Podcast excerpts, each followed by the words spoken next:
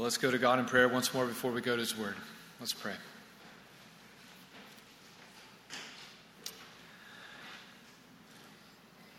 God, we pray that as we turn to your Word, that with your Spirit's help, we would know how deep your love is for us.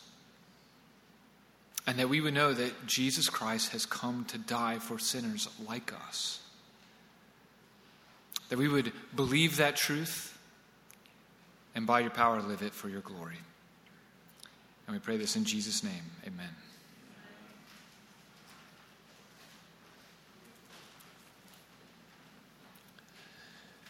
You are what you eat, at least from your body's point of view. So that could be a good thing or a bad thing. We eat food for both pleasure and life. But some of those foods, those good tasting foods, are actually hurting the body. And over a period of time, we've learned that they may be killing us. Many diseases, including heart disease and cancer, come through the very things that we eat for life, that even taste good. Now, on the flip side, some foods can actually heal the body. They strengthen our immune system and give us the nutrients that our body needs for life. Now, if that's true for the body, could something like that be true for the soul? Is it possible that you might be pursuing life in what you think is good, even before God, but it's actually leading you to death and condemnation? Especially since what we pursue for life, we do based on our own happiness or to avoid pain.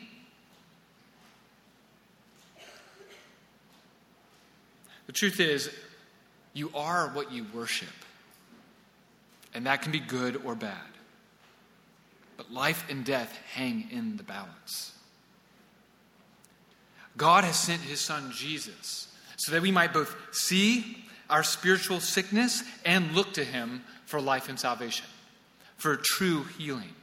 And to see this, please turn with me today in, in your Bibles to John 3, verse 14. John chapter 3, verse 14. If you're using one of the church Bibles, you can find that on page 943. 943. And if you're new to the Bible, the large bold numbers are the chapters, the smaller ones are the verses. And we're looking at chapter 3, verse 14 through 21. Now, for context, remember that back in chapter 1, we met John the Baptist. He's clearly a prophet, and everyone wants to know whether or not he's actually the promised Messiah. That's God's promised king and deliverer. Well, John points everyone to Jesus. And when Jesus shows up, John's followers start following Jesus. And then they also testify he's the Messiah. Then in chapter 2, Jesus demonstrates in a miraculous way that he is, in fact, who they say he is. And some people believe in him. But then we read in chapter 2, verse 24, that Jesus wouldn't entrust himself to people, for he himself knew what was in man. Jesus knew this true spiritual state of people. We're all sinners, which means that we're all spiritually broken and rebellious against God. And then we met Nicodemus a very sincere, devoted Jew. He, he is devoted to keeping God's law. So he's a good man from everyone's point of view. And yet, knowing the true spiritual state of people, Jesus tells Nicodemus that no one can see the kingdom of God unless they are born again, including Nicodemus. Which means that before we enjoy eternal life with God, something has to change in us. We must be cleansed from our sin and given a new heart. And only God's Spirit can do that. And whether or not God's Spirit does that depends entirely on the Spirit. That was last week.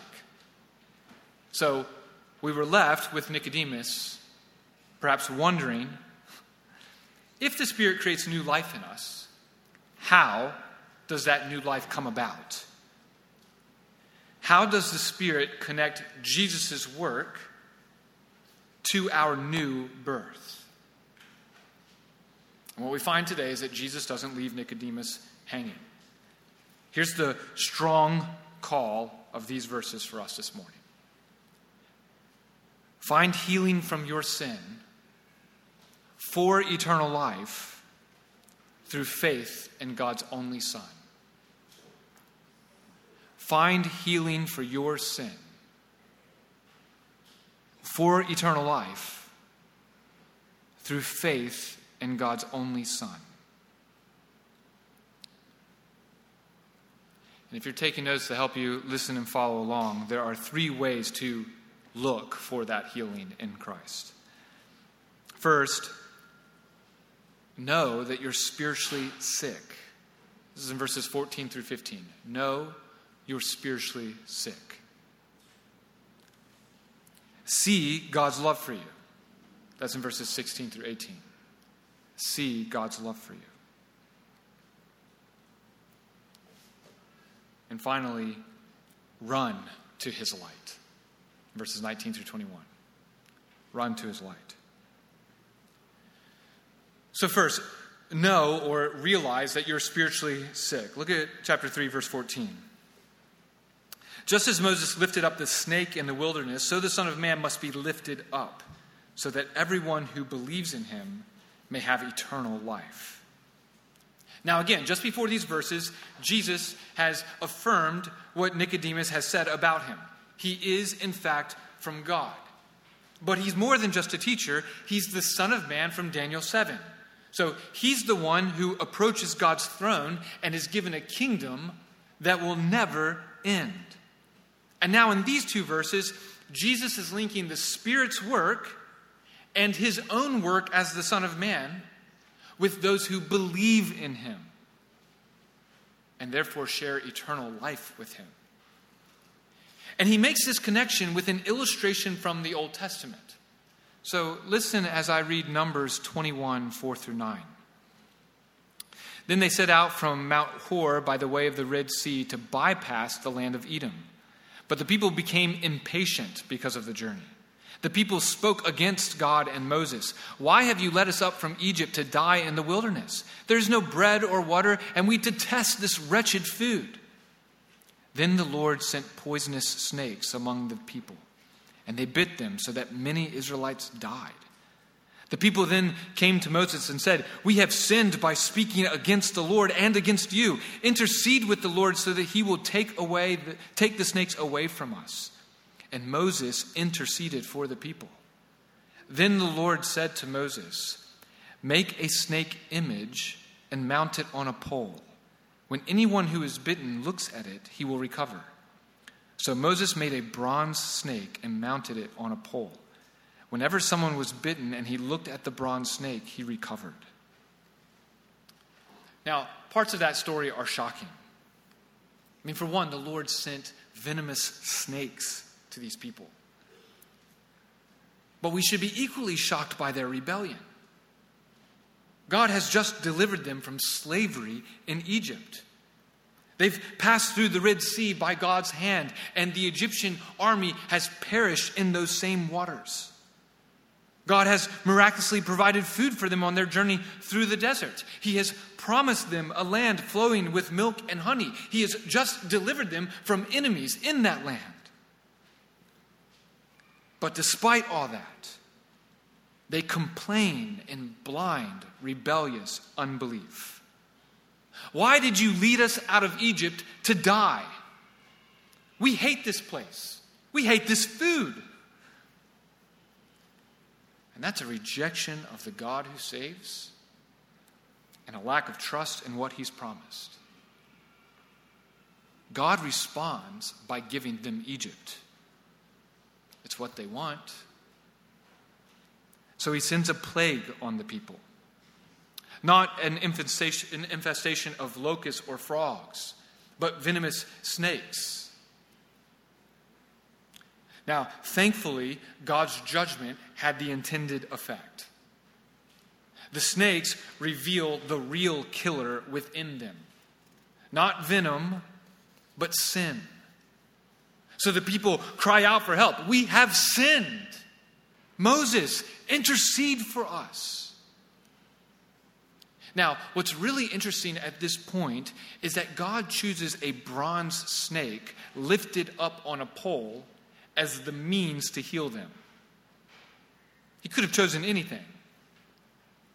But he chooses something made in the likeness of the very thing that was killing them.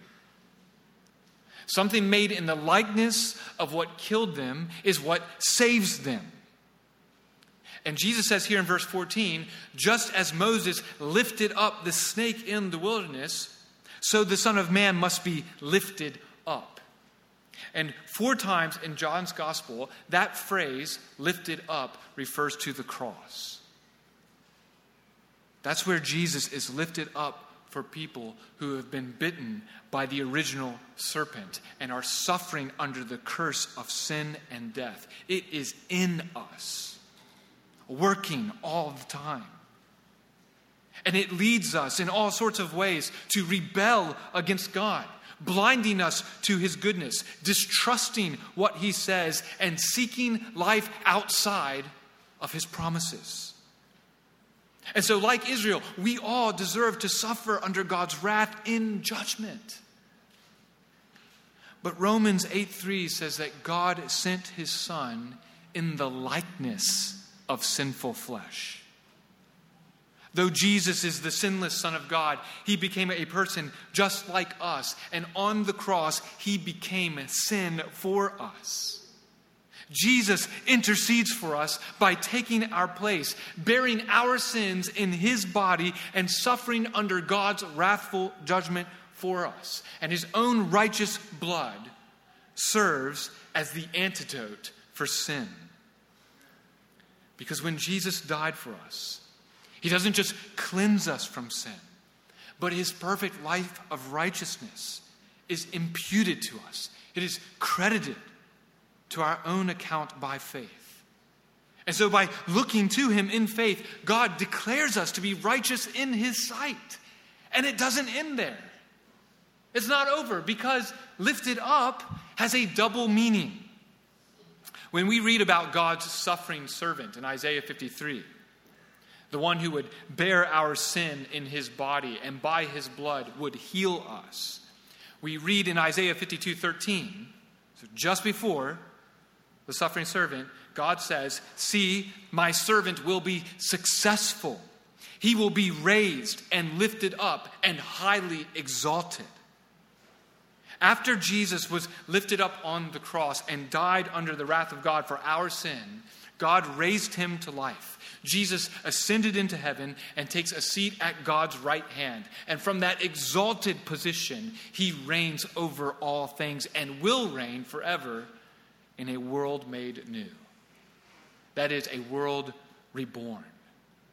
And so, faith in the Son of Man enables us to enjoy eternal life in that new creation, as the Spirit makes us new. This new life is one where sin and death are defeated. No more crying, no more pain, only the joy of knowing God and living in His presence. Now, think of the context here.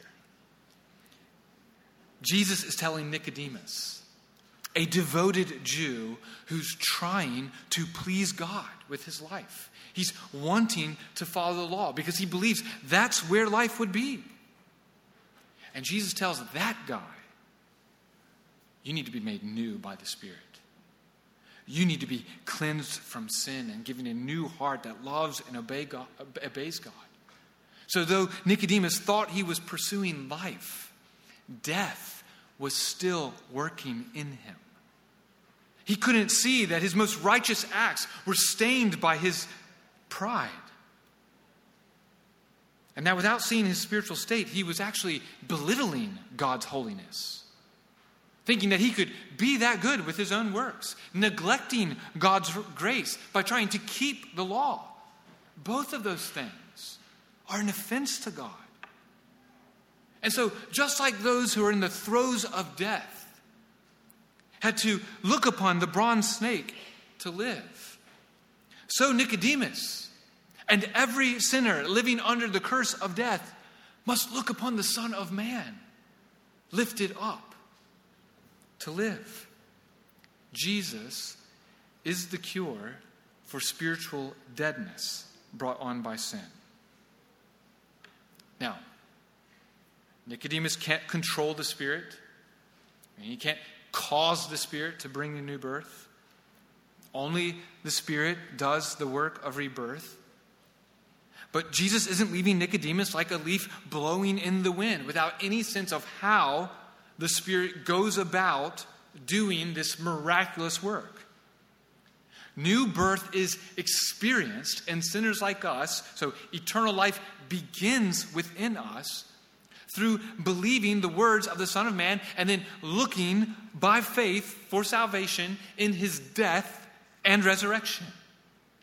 And notice verse 15 says that everyone who believes in him may have eternal life. Have. That's present tense. We have it. When the Spirit makes us new, He dwells within us. He's working life now. No longer are we under the curse of death, with death working in us. It's life that works in us. And so we know the joy of God's presence. Our hope is already being realized in part. So, as a Christian, we can sing the songs that we've sung this morning.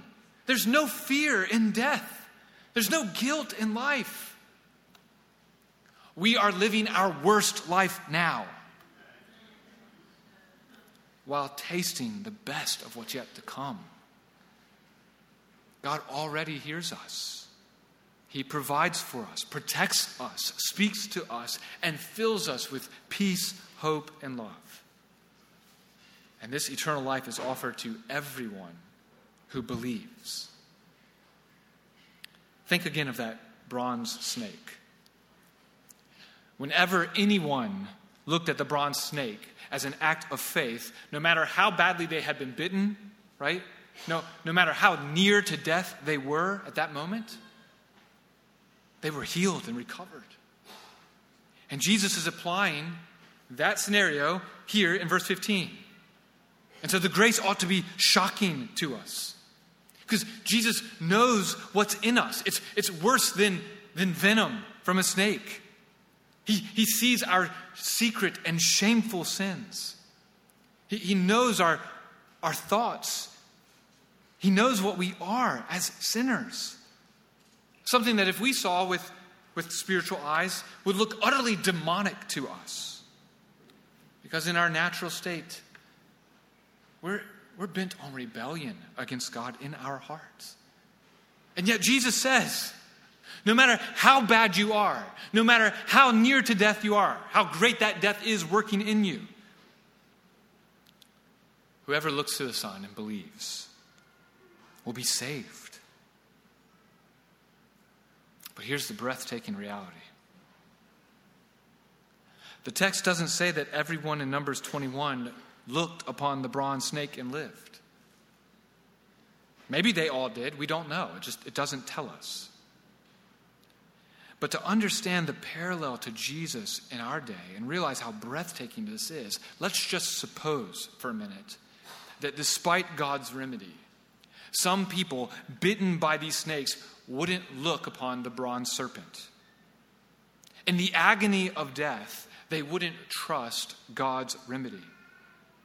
You might imagine some of them just being so mad at God for what he did to them you know, suffering as they are and seeing these snakes as an unjust punishment for their rebellion. That filled with such self righteousness and pride, they refuse to look upon God and give him the pleasure of saving them. They don't want anything to do with God if he's that kind of God. So they don't look at the snake and die in their rebellion. Or you can probably easily imagine that some didn't believe that looking upon the serpent would, serpent would do anything. It's just, it's just foolish. It's a, it's a bronze snake. I can't do anything. Which is true, that bronze snake couldn't. But it's clear from what God says to Moses that it's the means by which God saves. But some don't even consider looking because it just doesn't seem that likely. Now, just reading Numbers 21, as we did earlier, I, I assume that we all thought, of, of course they all look. Right? It, it seems hard to imagine as you're reading it why anyone wouldn't look when they're that desperate for life. But if you're a Christian, you see it all the time. Because people don't see their true spiritual state. And so they deny the truth of God's word. They're blind to their own sin, and the gospel either sounds offensive to them or foolish. How can God judge me? That sounds unloving and wrong. I'm a good person.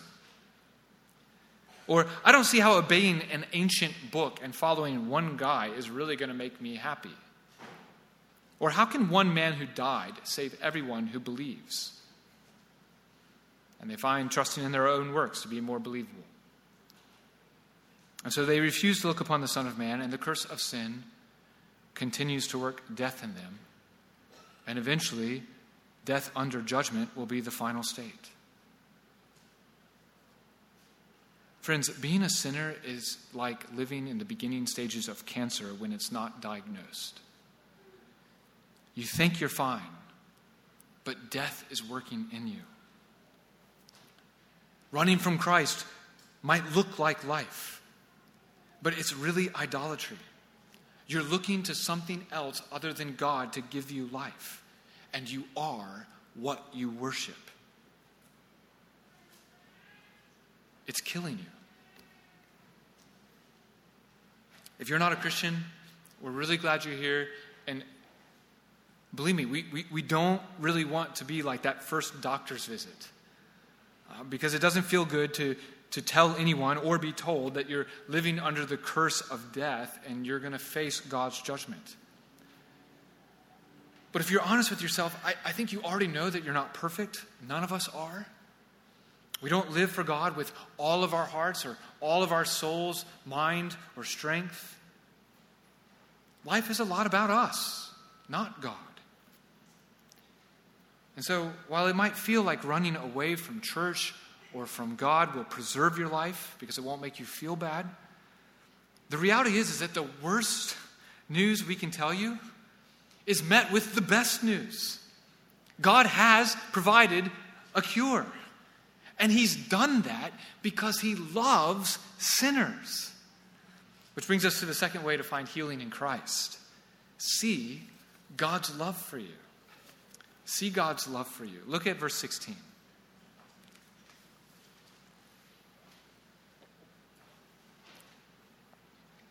For God loved the world in this way He gave His one and only Son so that everyone who believes in him will not perish but have eternal life. For God did not send his Son into the world to condemn the world, but to save the world through him.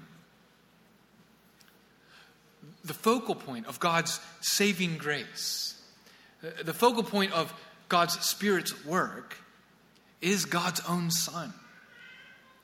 The interchange we need from the new birth of the Spirit is grounded in the Son of Man being lifted up and being lifted up is grounded in the love of God for the world.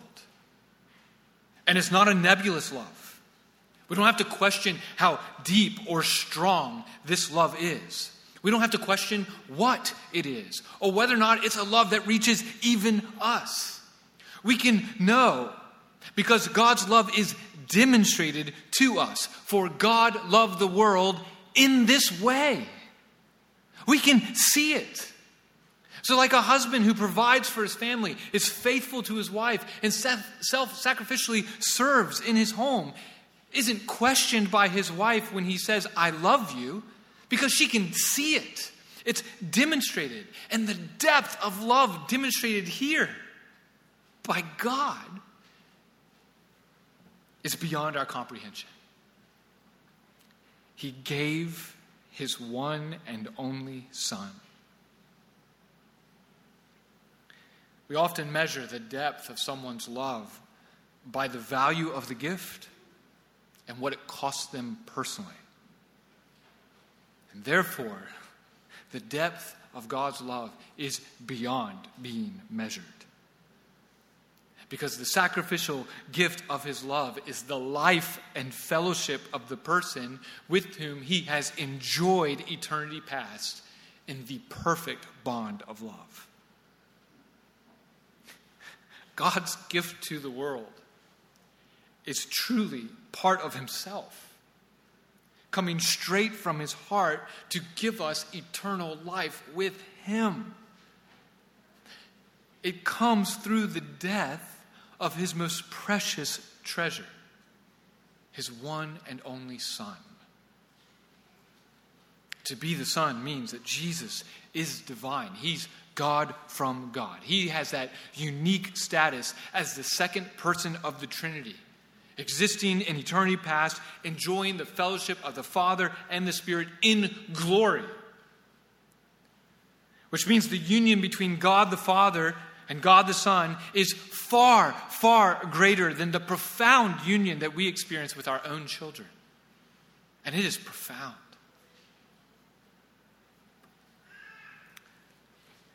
We know that union as imperfect people with an imperfect love and with a limited capacity to experience that bond of love. And it's profound. But the Father and the Son, they know and love each other with perfection and without any sort of limit on the capacity to experience this perfect bond of love. It's an incomprehensible love that the Father has for His Son. And yet, it's helpful just to get this to think about the story of Abraham and Isaac. When Abraham himself was called by God to sacrifice his son on the altar. Every reader who, who places himself in that story experiences the emotional turmoil of that event. If you're a parent, you can put yourself there, and it is turmoil. As Abraham takes his beloved son, the son of God's promise, and he binds him to the altar and raises the knife to slay him. Oh, we breathe a sigh of relief when God stops him. He says, Abraham, stop. Don't lay a hand on him. No one wants to read a story like that. We thank God that we hear, Abraham, stop. We breathe a sigh of relief. But God gives himself no such relief. God's love for the world is so deep, deep, deep that he gave his only son. And here's part of the wonder of God's love it's not just seen in the depth of love, which is measured by the gift and sacrifice, but in the object of his love. It's for the world. Okay? Not just a particular group of people, not particular types of sinners like Israel, but the world. And love for the world isn't just amazing because of the diversity of the many people in the world, but because of who those people are. The world here isn't a reference to every single person in it. When John talks about the world, he's talking about that rebellious system against God and the people who make it up. It's the word for cosmos here. And if you just read John's theology about the cosmos, it's a rebellious system. It's that system under the curse of death. I was talking with some guys last night about the sermon, and we tried coming up with an analogy for God's love here. And everything that we came up with just felt very offensive, and I just frankly worried about being insensitive with those analogies. So I'm just going to say that whether or not you try to make an analogy using the Nazis or ISIS or Antifa or the KKK, it's really hard to imagine one of their hated enemies having a deep, deep love for that group when they also love justice. But the gap between us and all of those corrupt systems and the people who make them up is infinitely smaller than the gap between a holy and just God and this corrupt world. But God loved the world. And He loved the world to an infinite degree in sending His one and only Son. So if you're here today and you're someone who doubts God's love for you, and you don't feel like God loves you, listen, I want you to know and to look into the Bible and see God's love for you. You can know that God loves you. If you believe that Jesus is God's Son who died upon the cross, then you can just go ahead and insert your name among the everyone who believes in verse 16. And you can know that God has shown you personally that He loves you more than you can comprehend. Whether or not you feel it might be due in part to your own personal makeup as a fallen human being, it might be due to your own experiences in a fallen world. But in Christ, I can tell you with 100% confidence God loves you.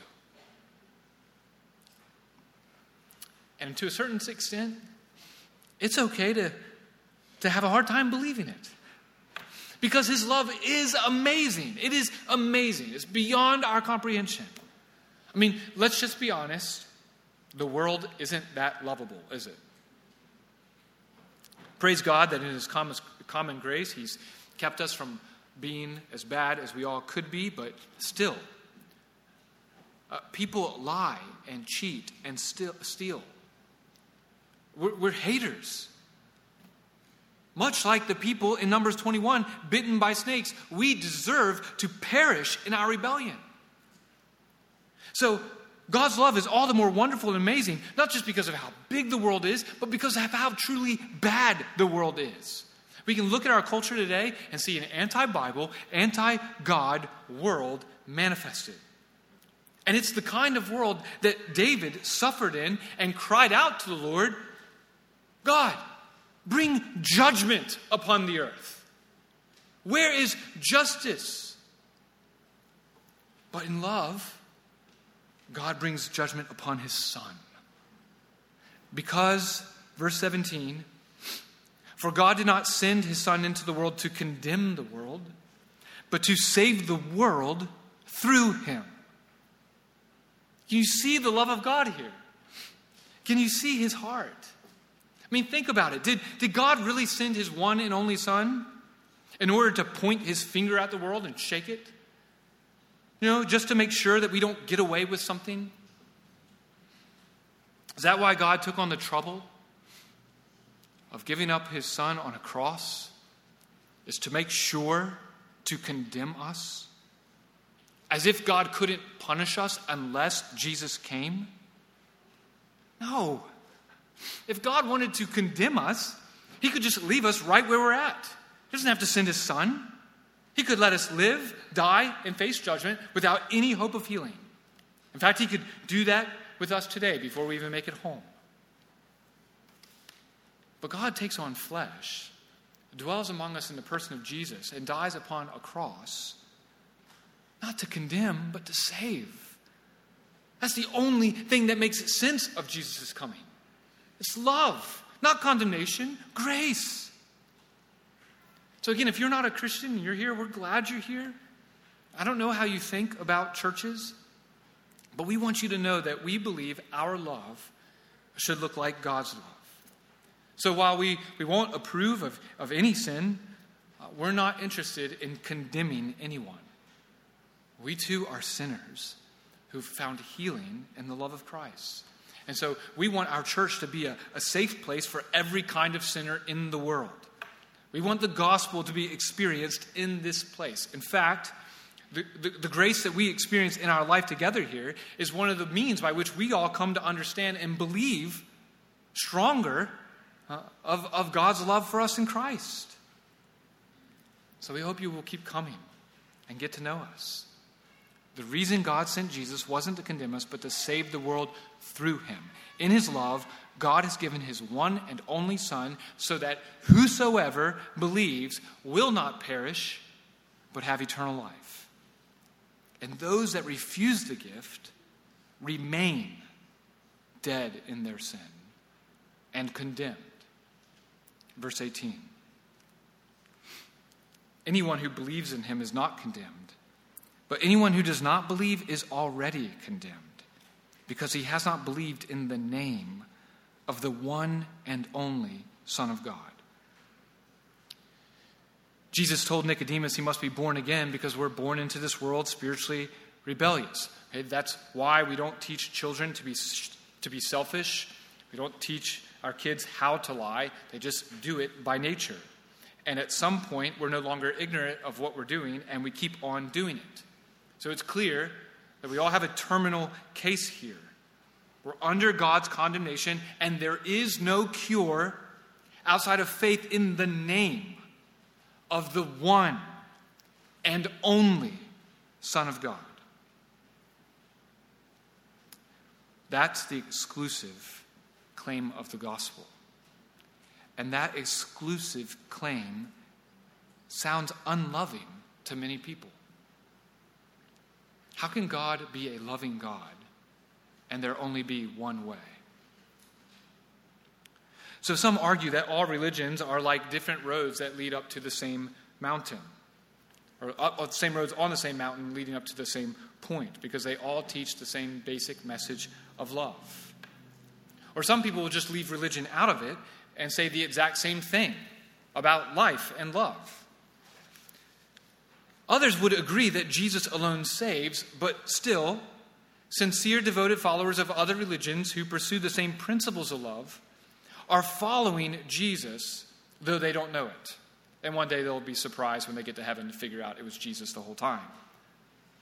But I don't think Nicodemus is buying any of that. He's one of the most sincere and devoted men of faith there is in Israel. And that's the people who were following God's law, uh, the very law that pointed to Jesus. And yet Jesus says that's not enough. You must be born again. And just as the Israelites looked upon the bronze snake, so you must look upon the one and only Son of God and believe in his name. Name is a way of referring to his character and work, it's what makes him able to save. Jesus isn't just a teacher from God, he's the Son of God who sacrifices his perfect life for us. So the object of our faith matters. If you're trying to fly across the Atlantic, you can't say that all that really matters is flying. You know, so if you want to, if you have something against planes, uh, you can try hang gliding or hopping a bird. You know. No, the object of our faith matters. We would say, put your faith in a plane. And the truth is, God isn't unloving because there's only one way to get across. It's His world. We're His creatures. We rebelled, and if He's a just God, He must punish that rebellion. It's just that in love, He immediately made a promise to rescue us. And so He called out Abraham out of, out of paganism and promised to bless the whole world through His offspring. And then God worked miraculously to bring about a great nation through Abraham, and that nation repeatedly turns against God. So God sends prophets again and again to turn them back, and they killed those prophets. But God kept his promise and worked through that rebellious nation to bring about his one and only Son. And then a rebellious world crucified that Son. And while they were in the very act of killing him, God transferred the sins of everyone who would ever believe in him onto Christ so that those who, those same people, would never taste God's wrath and judgment, but have eternal life. After looking at all of redemptive history, can we really say that God is unloving because there is only one way? When in fact, It is amazing grace over the course of history that there is even one way. The, church, the, the, name of Jesus is so unique, so divine, that he shouldn't even be mentioned in the same category of people like Gandhi or Muhammad or Buddha or anyone else. Verse 13 No one has ascended into heaven except the one who descended from heaven, the Son of Man. Jesus simply stands alone in history as the one and only Son of God, Son of Man, descended from heaven, born of the Virgin Mary, crucified under Pontius Pilate, suffered and died, raised on the third day, ascended into heaven. There is no other name associated with that work. So, apart from faith in him, we stand condemned in our sinful state of rebellion. In fact, his coming reveals that. He wasn't sent to condemn us, but his coming does reveal our condemnation. So, to find healing and life in him, run to the light. Run to the light. Verse 19.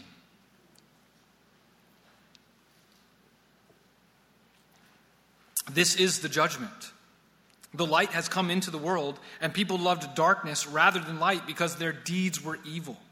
For everyone who does evil hates the light and avoids it so that his deeds may not be exposed. Jesus didn't come to condemn the world. Nonetheless, his coming results in judgment. Why? Because when he came, the world rejected him. Why'd they do that? Well, why do cheaters hate the rules? Because they cheat. The rules expose them as cheaters. People love darkness because their deeds are evil. And so they run from the light of the gospel because it exposes who they are. People would rather maintain their pride than their integrity. We'd rather remain skeptical of the truth than, than to completely submit to it. It's simply easier for us to hang on to a grudge than to forgive our enemies. Pursuing pleasures on our own terms just sounds like there's more life there than pleasing God on His terms. By nature, we love the darkness of our sin. And the light of the gospel of Christ exposes us, so we run from it.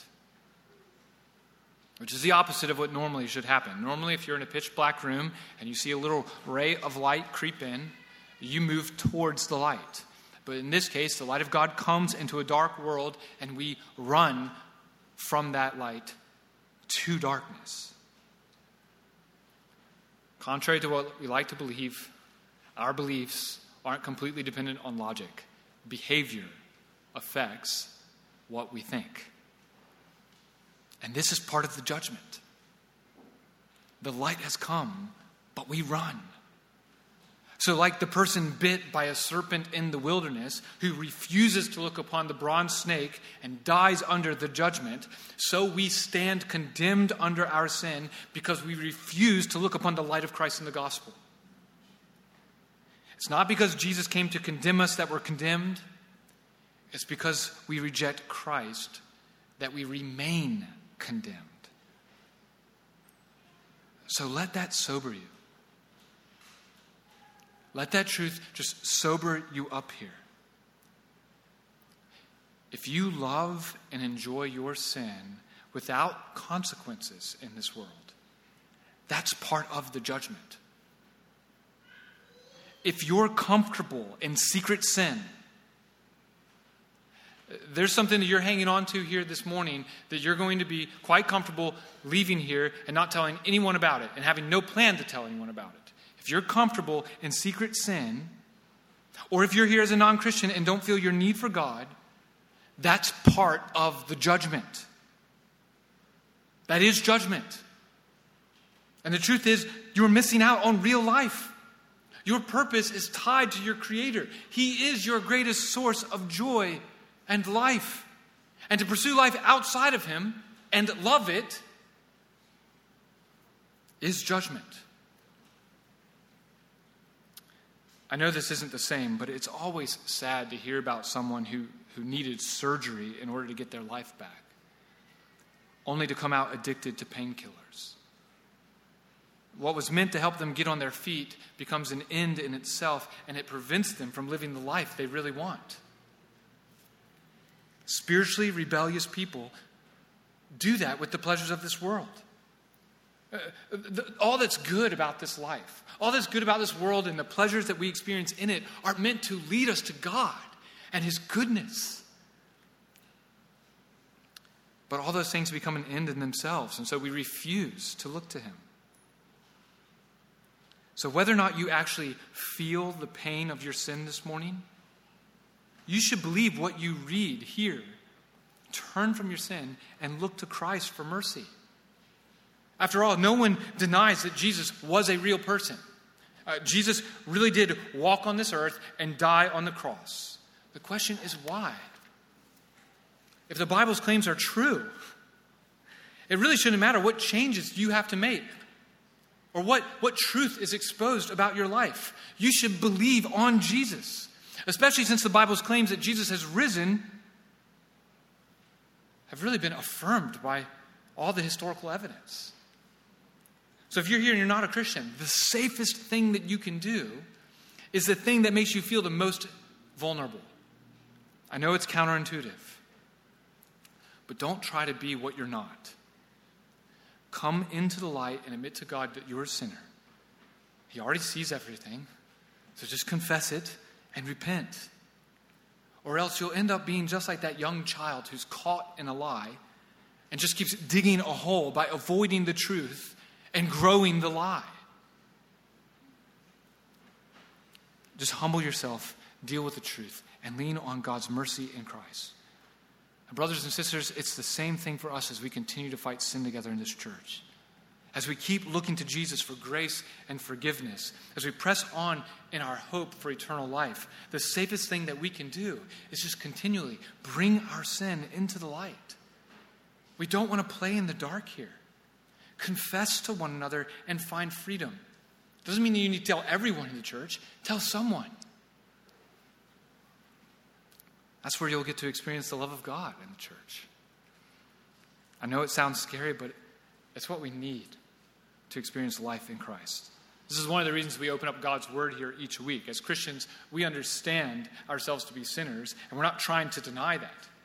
Uh, we don't come here to fool ourselves or others and try to kind of say to everybody else, well, we're, we're the good people in the world. We know we're not. But by the grace of God, we've been made new and want to live for Him. And so each week we come, open up this Bible, and expose ourselves to what God has said. This is what expositional preaching is. Right? We've, we've, we're exposing the point of the passage and applying that to our lives so that we live in the light. So sometimes that feels like you know, the, the moment when someone walks into your room really early in the morning and just flicks on the light. It's, it's hurtful. it can feel like that spiritually when you're confronted with God's word, but, but we don't want to close our eyes to this. We, we want to let God speak to us, get up, and live in the light. And the Spirit will work there. Look at verse 21. But anyone who lives by the truth comes to the light so that his works may be shown to be accomplished by God. This verse takes us back to the new birth in verses 1 through 8. We believe in Christ, we're changed into his likeness only by the grace of God. Okay? His Spirit does this work in us. So, having experienced the deep, deep love of God in the Gospels, Christians can actually boast in our weaknesses because we want to magnify God's grace for all to see. Our desire to do good works is because of who we are now in Christ. You are what you worship. And so we want people to see the glory of God in the life we live. This is what our church life is all about. it's about His glory. So, this is the reason we confess in our church covenant that we're relying on His gracious aid. Everything that's done here is ultimately attributed to God's grace. Okay? Not the members, not the leaders, but God for His glory. So let me just wrap up our time here with a, a very unlikely illustration for what I think these verses are like. Let's say an entire class of students cheated on their final exam for their final class, and the professor knows it. And so everybody's about to fail. But then the professor stands up and says, If you cheated on this exam, step forward and confess. And I will take the exam for you. And even though the professor offers this pass to everyone who steps forward and confesses, I cheated. I'm a chinner, cheater. Few step forward. Why? Because they don't want to be exposed as a cheater. And they think that there's a good chance that maybe I'll get away with it. But eventually you step forward. And the teacher takes the exam for you, and you pass. The degree is yours. But that's not all. The teacher comes alongside you and says, Now that you've passed the exam, I'm going to help you learn everything on that exam so that you'll become what that degree says you are. And at that point, over time, though you once felt guilty of cheating, you now gladly put what you now you know into practice as an expression of thanks for your teacher. And you want everyone to know about it.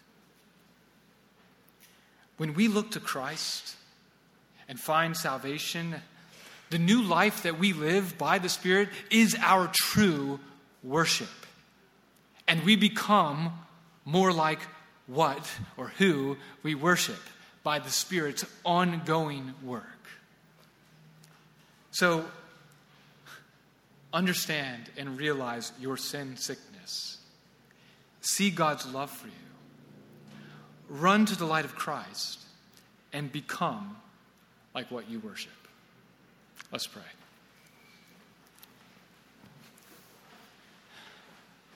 Father, we thank you for the deep, deep love and showing sinners like us. That we no longer have to say, that is who we are, but can look to Christ and His Spirit's work in us and say that we are your children. And so, Father, we pray that with the truth of this word we've now looked at, we, we ask that you would do this good work into in us. Conform us into your likeness, we pray. In Jesus' name, amen.